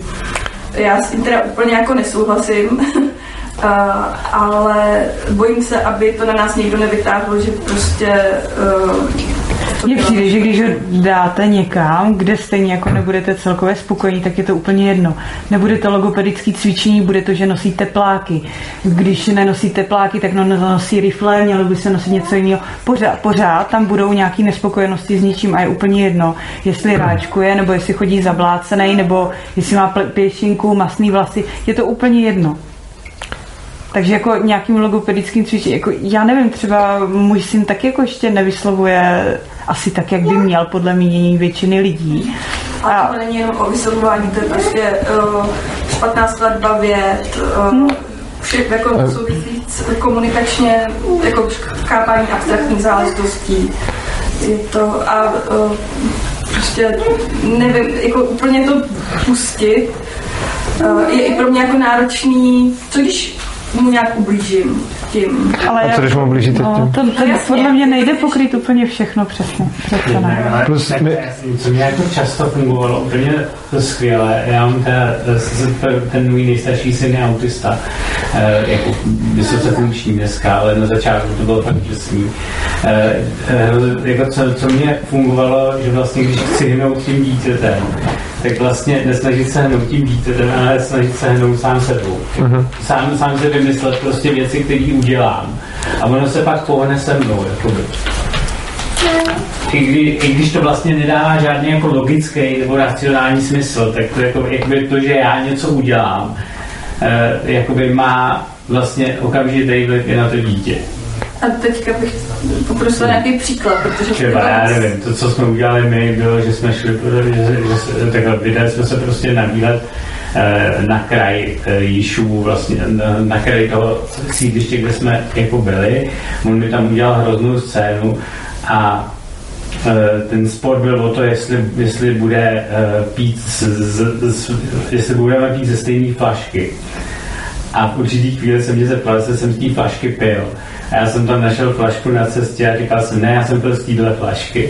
A tím ta scéna skončila. Jako ve chvíli, kdy jsem se naučil takovýhle tričky, tak vlastně, To eh, nechápu. vlastně on, se, on se hnul jako da, prostě bez toho, že by to mělo nějakou, nějakou jako racionální No ale tak to bylo vlastně, že jako lež dítěti a Ne, ne, ne, ne, není to lež v pravém slova smyslu, protože nebylo smysluplný, že bych pil ze, ze zaprášení prázdné flašky, která tam ležela rozjetá autem. Jakože jste si dělal legraci? toto dítě asi si neuvědomuje takhle. Jakože jste si dělal legraci z toho, nebo? No, no, no jakoby, jakoby takhle, já jsem mu dal podnět, na který on musel reagovat. To bylo všechno.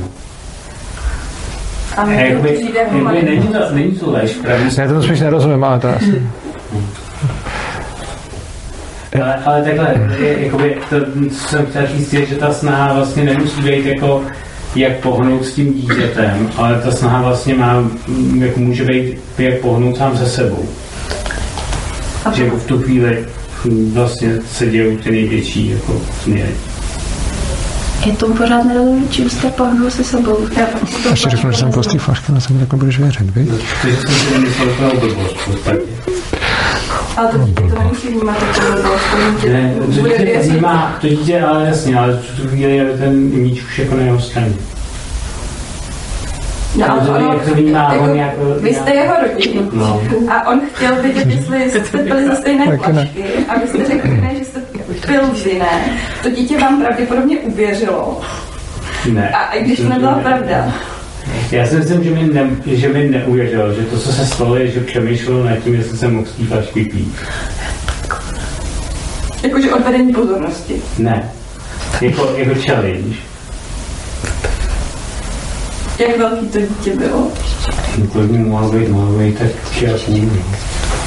Tak já myslím, že v tomhle věku jako to dítě není schopný ještě takhle moc uh, si říkat, že mu jako, že se z něj děl- rodič dělá srandu možná, nebo ne, já, teda. Samozřejmě to je to individuální, ale nevím. Ehm, Takže se můžu zpátky k, k logopedickému cvičení. Mě k tomu napadlo, spousta lidí má pocit, že třeba děti se musí učit číst a psát pomocí nějakých cvičení.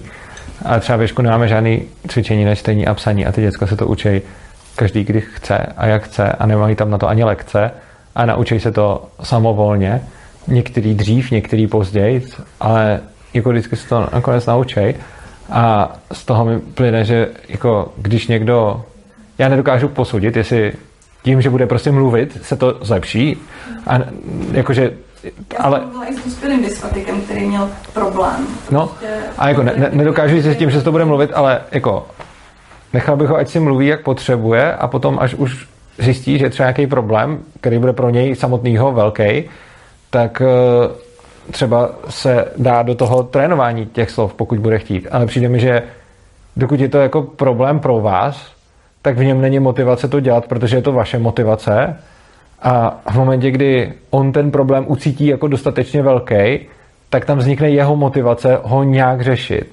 A když bude ten problém už pocitovat jako velký, například bude hrát Fortnite, bude si o tom chtít s někým pokecat a nepůjde mu to, uh, tak uh, začne jako se třeba vás ptát, co bys tím mohl dělat. A vy pak můžete třeba říct, že by s tím mohl dělat tohleto cvičení, pokud chce.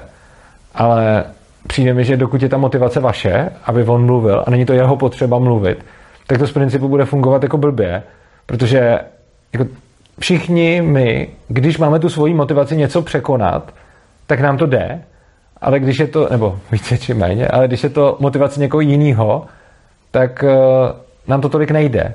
Takže v momentě, kdy vy si teď řeknete, že se prostě naučíte japonsky, tak to budete nějak dělat. A když já vám řeknu, že se máte naučit japonsky, tak to je jenom oprus, prostě to je, to je jako, a, a, ale pro, a, a to je obdobný, jako, prostě představte si, že by k vám někdo přišel a prostě teď vám řekl, že se budete učit nějaký jazyk, ke kterému třeba nemáte vztah.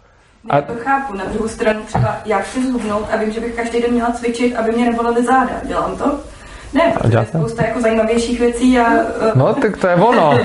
No tak zjevně potřebujete dělat ty jiné věci a když bych za váma, nad váma stál s bičem a nutil vás hubnout a cvičit a, a Bůh ví co. to nepomůže. Ale No, jako, pra, no to je to, to, co Já říkám. to tomu jako vyloženě nenutím. Právě to je to, že si připadám jako, že zanedbám, nebo že se To bojím. já to chápu, já. Možná ty si i bojí, že to jako má vliv do nějaký třeba mm, jako zdravotní, jako mm, ano. hlediska, že to je jako problém, který neřešíme, jestli umím, neumím nějaký jazyk nebo nějaký, nevím, nějaký vědomosti, ale že prostě máš strach, že to zasahuje do zdraví dítěte. No. To já, já třeba chápu, já třeba tohle to řeším, já řeším spánek. U nás prostě se nechodí spát, je mu to jako jedno. A čím víc já jako vysvětluju, že se bojím, že teda ty vole, když budeš spát jako 6 hodin denně, vidím, že jsi prostě jako unavený, že to prostě jako je, je napitel, často býváš nemocnej, věřím No, to tomu, že to strach. jako souvisí. Je to můj strach. A čím víc jako já takhle, tak stejně on ví, že já mám obavy, on říká, jo, já jsem unavený, abych měl jít spát, ale prostě nejde. Protože jako ví, že to je moje, moje obava. A já s tím nic neudělám. A tohle téma bych rád možná rozvíjel, protože my, my to neděláme, jako že bychom je nechávali tak dlouho No, eh, ale občas, ale občas jo, jo, občas se to stane, že prostě tak si řekneme, tak to zkusíme, co se stane. No stane se to, že jak říkáte, tak děcko je unavený, při, v tom lepším případě, když v tom horším, tak onemocní. A to je samozřejmě za prvé s ohledem eh, na strach o něj, ale řekněme, že upustíme tohle, protože tady se bavíme o tom, že to dítě si má samo poznat, že to je pro ní špatný. Ale pojďme se věnovat tomu, že to vlastně omezuje naše potřeby, protože jakmile děcko nemocný, tak my musíme jít do té lékárny, my musíme, musíme vysmrkat ten nos, my mu musíme Já taky řádím, když si nemocný. uvařit čaj, jo, eh, takovéhle věci, jo, jestli to. Není možný pracovat, protože děcko kňučí, že jo, a tak dále. Musí s ním člověk zůstat doma, ne, nepřijde, eh, nepřijde nikdo na pomoc, babča nepřijde, protože děda je velmi nemocný a nemůže se nakazit ničím, jak umře doslova. Eh, takže eh, jo, jak tohle to vlastně jako vnímat a řešit, nebo jako... Já to, já o tom mluvím, Jestli, jestli je tam naštvaná, nějaká ale idea, kterou bychom tady mohli rozvinout na já prostě téma. čekám. Já prostě čekám, až bude tak unavený, že si na to fakt přijde sám. Já na to mám takový filtr, že tomu dítěti nebudu dělat to, co bych neudělal partnerce. Takže když bych měl partnerku, která eh, nespí, tak ji taky nebudu zahánět spát. A když bych měl fakt potřebu, aby spala nebo něco dělala se svým zdravím nebo něco, a občas se taky taková věc děje, tak nastupuje nějaký mluvení o tom. Ale to mluvení o tom s tím dítětem bych nedělal na z, z, větší, z více autoritativního postoje, než bych to dělal k partnerce. Takže mám o tebe strach. Uh, prostě asi bych nepřicházel. Asi, jako, nenapadlo mě asi za partnerku. I kdybych se o ní staral, když je nemocná, tak mi asi nenapadlo říct, hej, jako, když jsi nemocná, tak mě to obtěžuje. Ale, To jako, to jo, obtěžuje, ale, prostě- Mě to obtěžuje, jak jsou nemocný. no, ale, jo, ale, to není příjemný, ale Jo. primární je to, že to vlastně zabraňuje eh, v mnoha činnostech, které jsou jako vlastně esenciální pro to, aby to dítě dostalo taky nějaký jídlo třeba, že? jo? No, Když to řeknu blbě. Ne, jako, jak říkám, řešil bych to nějak, ale dával bych si pozor, nevystupovat z pozice autority, ale vystupovat z pozice jako rovnocený, jako hej, mám o tebe strach. No ale zároveň, když je nemocná partnerka, tak ti to nebrání chodit do práce. No, přesně tak. Tak jako... hmm. No, to je to. No, já jsem to jako nevymyslela, ten recept. No. My prostě o tom doma jako mluvíme. Jako jo, Jak prostě jak to vysvětluju. funguje? No, jak, jak to funguje? Jestli to funguje, to mluvení. No nefunguje, ale jako věřím tomu, že moje uh, bezbřehá trpělivost a nekonečná láska k mému dítěti, to jako jednou jako přijde prostě, Ale no. když tam být třeba nějaký kompromis, jakože dobře, celý týden nepotřebuješ chodit spát, ale já, jsem, já mám strach z toho, že To je můj jedno, že já mám strach. No dobře, ale... Jako můj, pro, ale to můj, můj problém, že já mám strach. Jako, Jo, ale potom třeba je ten nemocný a ty to musíš řešit, že jo? Tak udělat tam nějaký kompromis, dobře, pět dní v týdnu teda chci spát, kdy chceš. ale to nepomůže, to je prostě blbost. To Stejně nepomůže. bude nemocný. Stejně bude nemocný, to prostě nepomůže. Prostě To je jako- fakt tolik fakt dětí bývá nemocných z toho, že nespí. Dobrá otázka. Já nezažila. To jako souvisí. No, je Prostě jako, že to Tak ano, tak to těle, to, no ale tak jako, tak si už zase vybude tím, že nebude spát, ne, tak to chvilku vydržte a pak to bude dobrý. My taky moc nespíme a nejsme No. nemocní. Zatím, se nám ta frekvence těch nemocí moc A není to spíš náhoda. Ne, mm, já si myslím, že ne. A jsou nemocní z toho stresu, že budou nemocní. Ne. Dobře, ale tak to Jako třeba, třeba nemusí být jenom spánek, že? Tak to, když si nechce dát, nevím, třeba uh, vzít čepici venku, když je minus 15, že? Jo, to je podobný, že? Tak čepici. Ale tak moje dítě třeba nebejvá nemocný z chladu. ne? Tak když se vezme čepici, tak a pak mu bude zima, tak se asi. No, Já třeba to oblečení beru s sebou, oni si pak oblečou. Když mi je zima. A tak ono někdy jde i o ge- o ego, že jo, to znám i od partnera. Šli jsme minus nevím kolika ven. Chceš šepici? Ne, nechci. Pak mu byla zima, ale prostě... Četl jsem, že ty čepice nevezme, že pomoci, protože ji nechce. A ty, teda já mám si na úplně stejného, takže i u dětí se projevuje. Tak já si hodně myslím, že pak jde toho člověka zablokovat tím, že po něm něco jako chci. Ale to nemusí se eh, chtít, ale stačí se zeptat. No, protože záží, jak tu otázku vnímá, myslím. Jakože, myslím si, že třeba, uh, když tu otázku vnímá tak, že je to chtěno, tak je to jiný, než když tu otázku fakt vnímá jako otázku. A naopak si umím představit, že pokud by to byla jako, jakože, když tu otázku bude a teď neříkám, jako, že vy to nějak řeknete, nebo to, to je prostě komunikace dvou lidí. A z jakého důvodu, jak to vnímá, jako, nevím. Ale prostě, že když to bude vnímat jako otázku, prostě chceš čepici a on řekne teď ne, a pak mu bude zima, takže to fakt vnímá jako otázku a nebylo tam žádný, jako necítil tam nátak, tak si umím představit, že spíš naopak bude rád, že mu ji někdo jako dá. Nevím, ale jako prostě. To, ne, my, to přijde asi úplně jedno, ne, tak nechci čepici, tak nechci čepici, ne. okay. ale, i to, ale, i, ale i kdyby to bylo z důvodu ega, tak prostě tak, tak nechci čepici, vyzkouší si, jaký to je nenosit čepici v minus 15 z důvodu ega a je to v pohodě, ne? No, ale tady jde i o ty důsledky a to je, jestli to dítě pardon, nebo muž, bude, Bohužel, no, jako límečka, takový věci. Čili jsme nějaká konsekvence s tím chladem a nemocností, protože třeba takovou zkušenost úplně nemám, že? No, tak, no, tak ono to záleží. To je asi, to je asi jako tak, to byl jenom příklad. Jo, jo. o to, že děcko se prostě učiní jakýkoliv rozhodnutí, je jedno, jestli budeme spekulovat, jestli to vede k tomu nebo ne. Učiní nějaký rozhodnutí, který nakonec povede k nemoci Ať, ať je to třeba, já nevím, vypití toho viru, když teda jsme teda, jo, rozumíte, o tom jde, jo? Že si to představu, že mi to hrozně nechutí. No, já, Co vypití viru? je to jinýho. Ale prostě něco takového udělá. A člověk pak eh, vlastně má problém vlastně opravdu jít do té práce a vydělat ty peníze a to jídlo na stůl, když to řeknu opravdu rudimentálně. Že... Dobře, ale kdyby třeba jako fakt spal podle vašich představ a potřeb a stejně bylo nemocný, tak jako změní se to nějak? Ale o, tak sníží se četnost těch nemocí, že jo? Když nebude se tomu vystavovat, tak... eh, Možná, možná ne. Já jsem třeba byla nemocná, protože jsem za postelí měla prostě plíseň a pak se to zjistilo a taky jako, že jo, prostě tam, tam je tolik věcí, co třeba můžete mít doma blbě, třeba mu škodí to vy, ne? Jsi hustá Pomalu končit, co? Dobře. Se půjdeme vyspat. Takže tam potom děti nechtěli spát, a potom jako byli vzhůru vlastně, jakmile jsme vyrazili na tu chatu, protože prostě to bylo nějakou chemikálí mm. ošetření.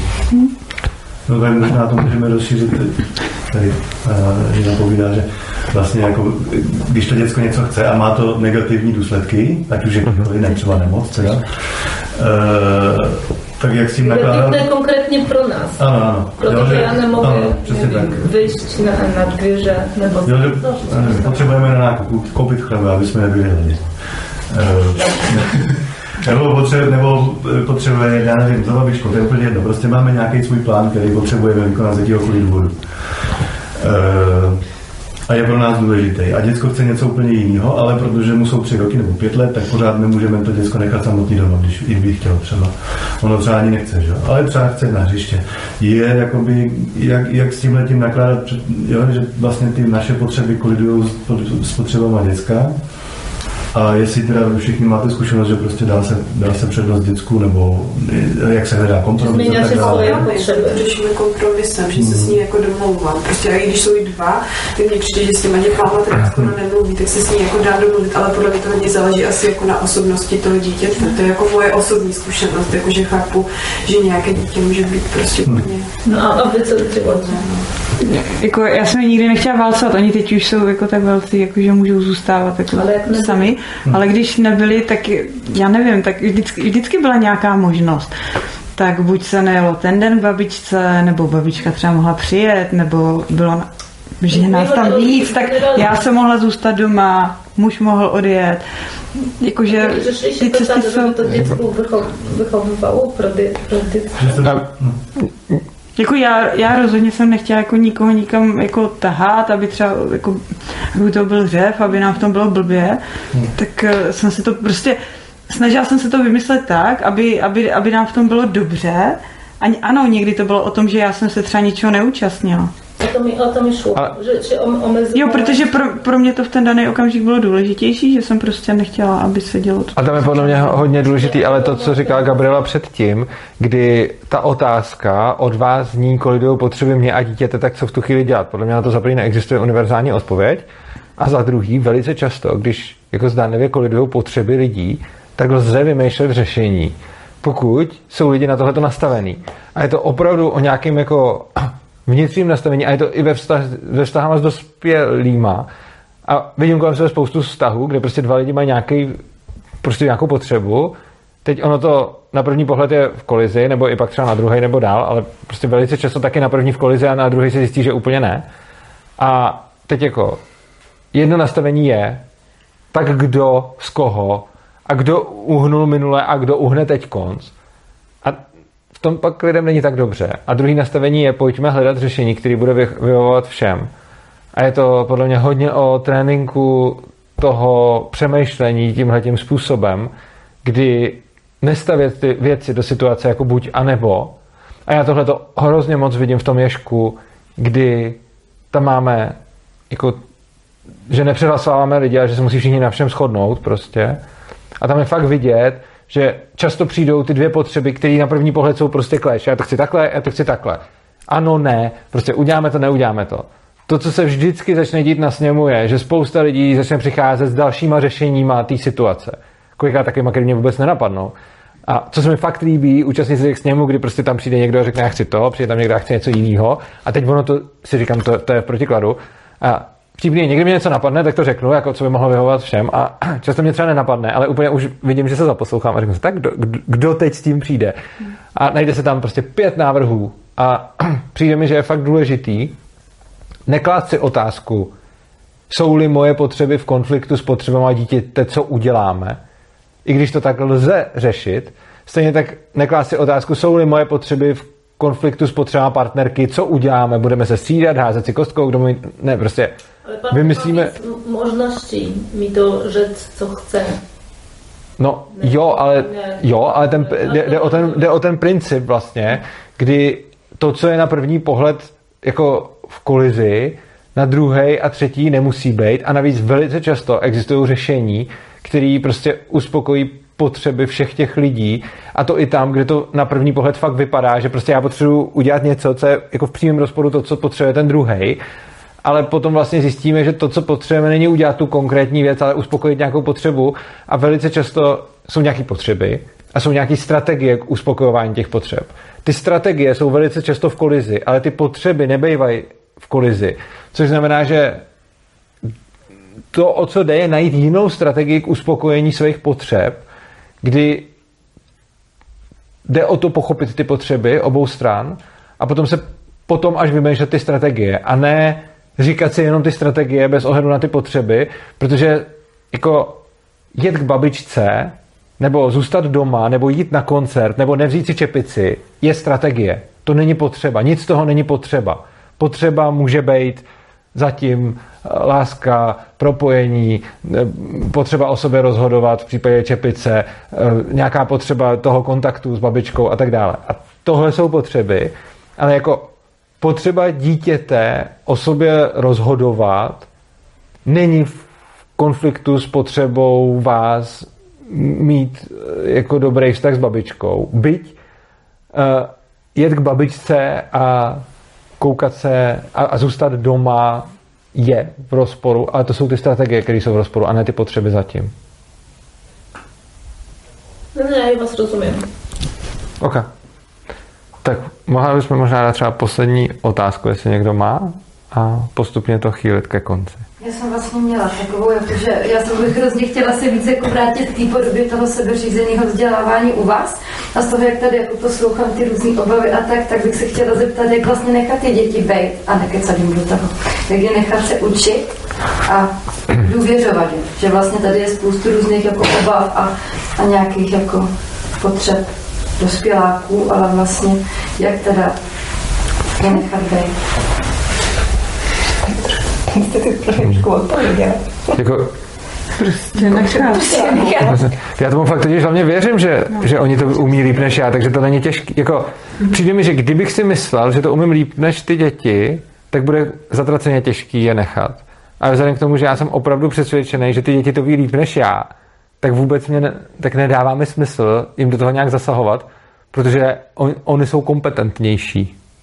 A když tomu věřím a vím to a žiju v tom, tak prostě když vidím jako uh, Gabriela syna hrát u počítače, tak mě ani nenapadne vymýšlet mu lepší zábavu, protože vím, že jako jsem vnitřně naprosto přesvědčen a nepochybuju o tom, že on si našel tu zábavu, kterou potřebuje a že když mu to nebude tak se najde jinou. A když mám tohleto přesvědčení, tak mě ani nenapadne ho od toho počítače odhánět. V momentě, kdybych věřil, že vím líp, tak jsem asi budu těžko držet. No. A bude to vlastně ten boj. Myslím, že ten boj nastává, když, ne, když nevěřím uh, tomu, že oni ví líp. No. No spíš sám sobě, že tomu fakt věříš nebo nevěříš, ne? Co? To je myšlence. Jo, no, jasně, no, je to úplně jedno, ne? no jasně, prostě věřím tomu, že, že že, vše, že každý dítě věšku si o sobě rozhodne líp, než o něm rozhodnu já. Tohle je fakt jako moje bytostné přesvědčení. A tím, že tomu fakt věřím, jako doopravdy a nepochybuju o tom, tak potom nemám vůbec jako žádný nutkání dělat něco jiného, než mu vytvářet prostor pro to, aby si rozhodovalo o sobě samo. A když mi tam pak přijdou děcka z jiných základek, který si chtějí naplnit rozvrh, tak jim samozřejmě neříkám, nedělejte to, ale snažím se jako jim říct, ale fakt to chcete a jako ne, ne, neříkám ne, ne, nedělej to, ale prostě snažím se jim říct, ale fakt nemusíš a jako to, o co se snažím, je vytvořit jim takový prostor, ve kterém si budou dělat, co chtějí. Jako to, co oni opravdu chtějí, a ne to, co jim někdo řekl, že by měli dělat. A jako to jediné, co dělám, je, že se snažím nějak monitorovat, když to tam vidím, který vzorce jsou z nich a který vzorce jsou z někoho. Samozřejmě se v tom můžu mílit, takže ho potom můžu jako uh, já ho jako nepostrkuju, neříkám mu dělej to, nedělej to, ale prostě spíš, když vidím nějaký vzorec, o kterém nabidu podezření, že není z toho děcka, ale že mu ho někdo řekl, že to tak má být, tak uh, s ním o tom mluvím. Neříkám mu, nezakazuju mu to, ale prostě mluvím s ním o tom, jestli náhodou by to nechtěl, nechtěla jinak.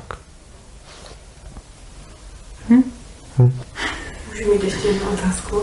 Kam myslíte, že směřuje regulatorika právě v oblasti toho sebeřízeného vzdělávání nebo prostě jako svobodného života, jako v tom smyslu, jako třeba kontaktoval vás někdy někdo z ministerstva a ptal se třeba, OK, jak to tam děláte, možná, že to můžeme nějak třeba...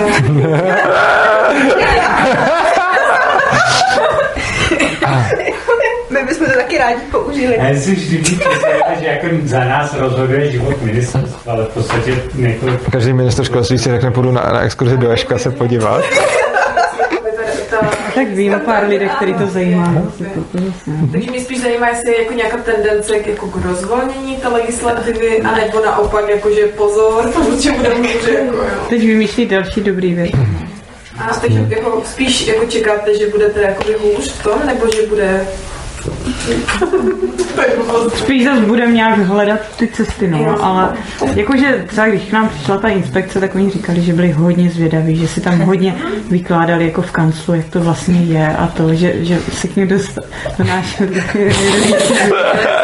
že chtěli vědět, jak to ve skutečnosti je. Takže nějaký očekávání a napětí tam bylo. Ta zpráva není zlá, jako. Nakonec dopadlo docela jako... No, jasně, všechno v pořádku. No. A, no.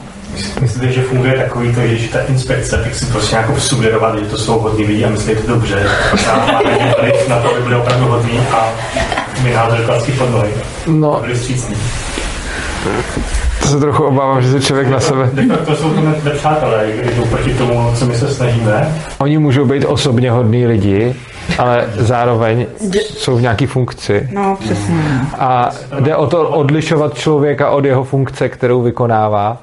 A můžu potkat hodného policajta, hodného inspektora, ho, hodného prostě někoho, ale je důležitý vnímat toho člověka jako dvojím způsobem. Za prvé je to ten člověk osobně a ten může být klidně hodnej a, a, a milej a, a, a myslet to dobře, ale potom tak vykonává nějakou funkci nějakého státního orgánu a předtím je potřeba mít se na pozoru.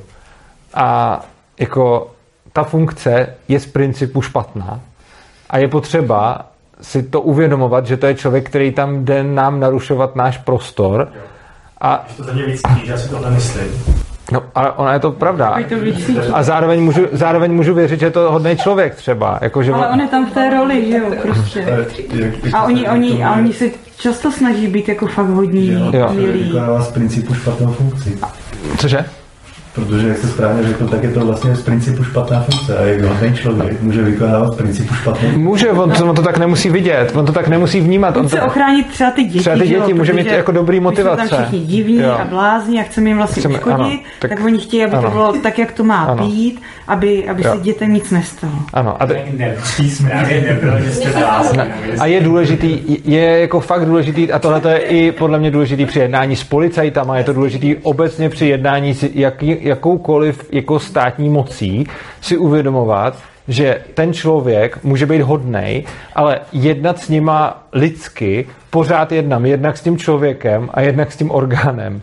A jako nevyplácí se jednat s orgánem státní moci jakože po dobrým, jakože milé. Neříkám ne, nebejt na něj slušný nebo tak, to jsou jako různé strategie, ale uvědomovat si, co ten člověk tam dělá, jaká je jeho funkce a že často jsou schopní zneužít zejména policajti třeba, ale oni inspektoři určitě taky, jak Kerry, toho, že člověk na ně bude lidský a oni tu lidskost potom z pozice toho, co dělají, zneužijou proti tomu člověku. A tohle to je potřeba si uvědomovat. Jako, neříkám bejt na ně debil, jako, ale zároveň uvědomovat si, že to nejsou jenom lidi, ale že jsou to jednak lidi a jednak příslušníci něčeho, co je nebezpečný a co nám jde ublížit potenciálně. Ještě mi tam přijde důležitý to, že ač to jsou teda nějací odborníci, tak oni taky často neví. A když tam prostě tápou, tak právě začnou hrát na takovou tu dobrou notu, že jako my to s váma myslíme dobře a teď jako tady tohle a jako vlastně nemají to podložený. A že když se jich potom ptám na základě čeho něco, tak oni neví, vezmou si ten čas a prostě koukají tam do toho zákona a pak, pak třeba řeknou, jo, bylo to na základě tady tohohle, nebo řeknou, nenašli jsme to, jo, dobrý, je to v pohodě. Jo, ale tím, že oni prostě neví, tak je jednodušší jako uzavřít to s tím, že jsme třeba nějak jako pochybili a jako Vím o spoustě ředitelů, kteří jim to prostě odkývou, jenom z toho důvodu, že se prostě bojí, že by se mohlo stát ještě něco horšího. Je A to- oni ta, ale oni tam nejdou na návštěvu, že jo? To není jako, ať, ať, jako, ano, můžou to být dobří lidé, ale oni tam nejdou jako na kafe a nejdou tam pokecat a my jsme je tam vůbec nezvali. Oni, tak, tam jde o tu Ano. kontrolu a kontrola se snaží odhalit nějaký pochybení vždycky. Hm. A je to stejné jako prostě s policajtama se nevybavovat, nevypovídat a i když a často, a znám spoustu případů, tomuhle tomu se věnuju jako spíš jako s inspekcemi, jako s policajtama, kdy prostě tím, že je člověk lidský a vybavuje se s nima, tak je to potom použito proti němu a může to být často i prostě zneužito jenom to, že prostě někdo chtěl být slušný. A tím jako neříkám, chovejte se k něm jako hulváti, jenom prostě nedávejte jim informace, které jim nemusíte dávat, jenom proto, že máte pocit, že, uh, že oni jsou hodní, což oni můžou být, a jde o to, že tu informaci nedávám ho- hodnému člověku, respektive dávám jednak člověku, který je potenciálně hodný, ale ještě taky ji dávám nějakému kontrolorovi nebo někomu, kdo se mnou jedná z pozice moci a tam prostě čím prostě nedávat jim informace, které oni nemají a které jim nemusím dávat, je podle mě zlatý pravidlo. Tak. Ukončíme? Mhm. Nebo chceš ještě něco? Já to mám myšlenku, to, to, to bylo Hotí. taky rozpě... Ne, už... No, ne, dobrý. To je dobrý, tak, tak ukončíme s takovýmhle dobrým vibu. Jo. Dáme ještě otázku? Tak dáme ještě Tak otázku. mi tady zatím pošlem tady Jo, eh, tady posíláme kasičku. Teda zapomněla, Děkujeme. Ale dojdu k ní. Um, Tak to bude na díl. jo. Ano. Uh, jo, já, jako já teda učím hudební nástroje a soukromí hodiny. A vlastně mě zajímá jakoby váš pohled na No, ale nevím tu konkrétní otázku. Jakože na to vlastně, jak, jak, se ptala, uh, jak nezasahovat do jejich přirozenosti, nebo tak nějak. Já jsem hrozně teď dezorganizovaná. Aha. Rozumíš mi trochu? Moc ne, spíš mi řekni, čím třeba, Já taky ne, ano. čím, ti, čím zasahuješ do přirozenosti. No, Že to právě, no si jenom to, že jim ukazuješ cestu. No, ne, ne, ne, ne, ne, ne, právě jakože... Že ukazuješ ten nástroj? Když za tebou přijdou? Ne, jo, už vím do otázky. Jo, když za mnou chodí děti, že chtějí naučit na nástroj, tak jak, jakoby, ne, nevím, hrozně bojuju s tím, jako kde, jako ta hranice, kdy jim jako něco nutím a, a tak. Jakože, teď už, ale byste mi měli rozumět, podle mě. tak když chodí sami. No, no ale to tak, když třeba Vojta za mnou přišel, že chce umět basket. No. Že třeba chce mě házet na koš. A já jsem říkala, dobrý, ale já třeba to ti můžu naučit, to umím, ale umím tě to naučit prostě tak, že budeme dělat třeba nějaké jako cvičení a ty to musíš opakovat, aby se to třeba jako naučil. Takhle to basketbalisti dělají. Je tam potřeba splnit spoustu jako pohybů, které třeba nejsou tělu úplně přirozený a je potřeba si je osvojit a opakovat je. A když jako chtěl, tak si to vyzkoušel, párkrát jsme to zkoušeli, pak nějak jako přišel a přestal chodit s tím, že jako chce, asi si nechtěl ty pohyby naučit jako přirozeně a nechal to být. No já nevím, já to neumím naučit jako jinak. Třeba takovou Ale- jako věc. To je podobně jako s tím nástrojem, ne? Já to třeba takhle, já to mám třeba na lekcích tak, že se, že pak spíš osobně chodím za těma dětskými. Třeba u některých vidím, že to fakt žerou, že tam prostě jsou a že jsou z toho nadšený. A tak za těma moc nechodím, protože je to vidět, že prostě si o něčem povídáme a oni furt chtějí povídat a ještě mě třeba prosej, ještě ne, ještě, ještě dáme hodinu nebo tak, tak za těma, to, tam nemám moc pochybnost. Ale pak to mám děcka, který třeba celou tu lekci tam sedí a kouká na to a nic neřekne. Tak potom za ním jdu a řeknu, hele, baví tě to, chceš tam být, Eh, bylo to v pohodě, měl bych dělat něco jinak, chceš tam vůbec chodit, nemusíš. A prostě, když jako učím ty děti, tak, tak jako nechodím pak za všema, ale za těma, u kterých mám nějakou, nějaký podezření, že by se tam mohli třeba nudit, tak za nima potom individuálně jdu a zeptám se ho, jestli to bylo v pohodě, jestli mám dělat něco jinak a jestli tam vůbec chce být. A ujistím, že je v pohodě, kdyby tam nechtěl být a ať tam nechodí, jestli nechce.